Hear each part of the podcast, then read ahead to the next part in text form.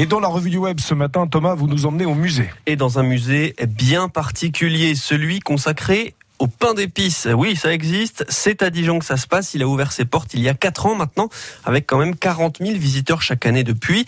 Alors bien sûr, il était fermé entre fin octobre et mi-mai à cause de la crise sanitaire.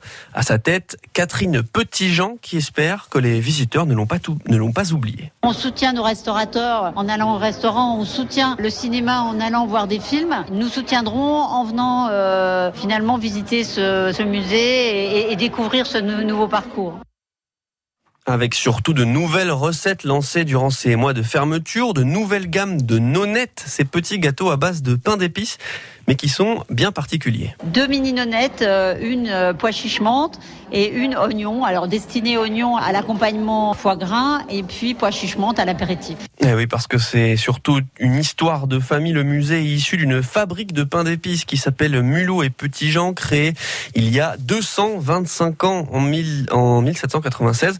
Catherine Petit-Jean nous explique comment son entreprise a imaginé ces nouvelles recettes. De temps en temps, moi, je vais voir mes fournisseurs, ils viennent me voir, on goûte des choses, ils me proposent, et puis je regarde ce qui se fait ailleurs aussi, les tendances. Alors, il faut rester raisonnable, il hein. faut rester sur des choses qui soient acceptables gustativement. Alors, l'histoire ne dit pas s'il existe des nonnettes au comté ou au morbier, mais en tout cas, la tradition familiale va se poursuivre, puisque la fille de Catherine Petit-Jean vient de rejoindre l'entreprise. Elle devrait reprendre l'affaire dans les prochaines années.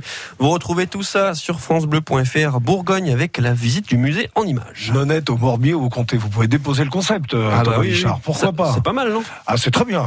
ça, me plaît beaucoup. Voilà, 6h17.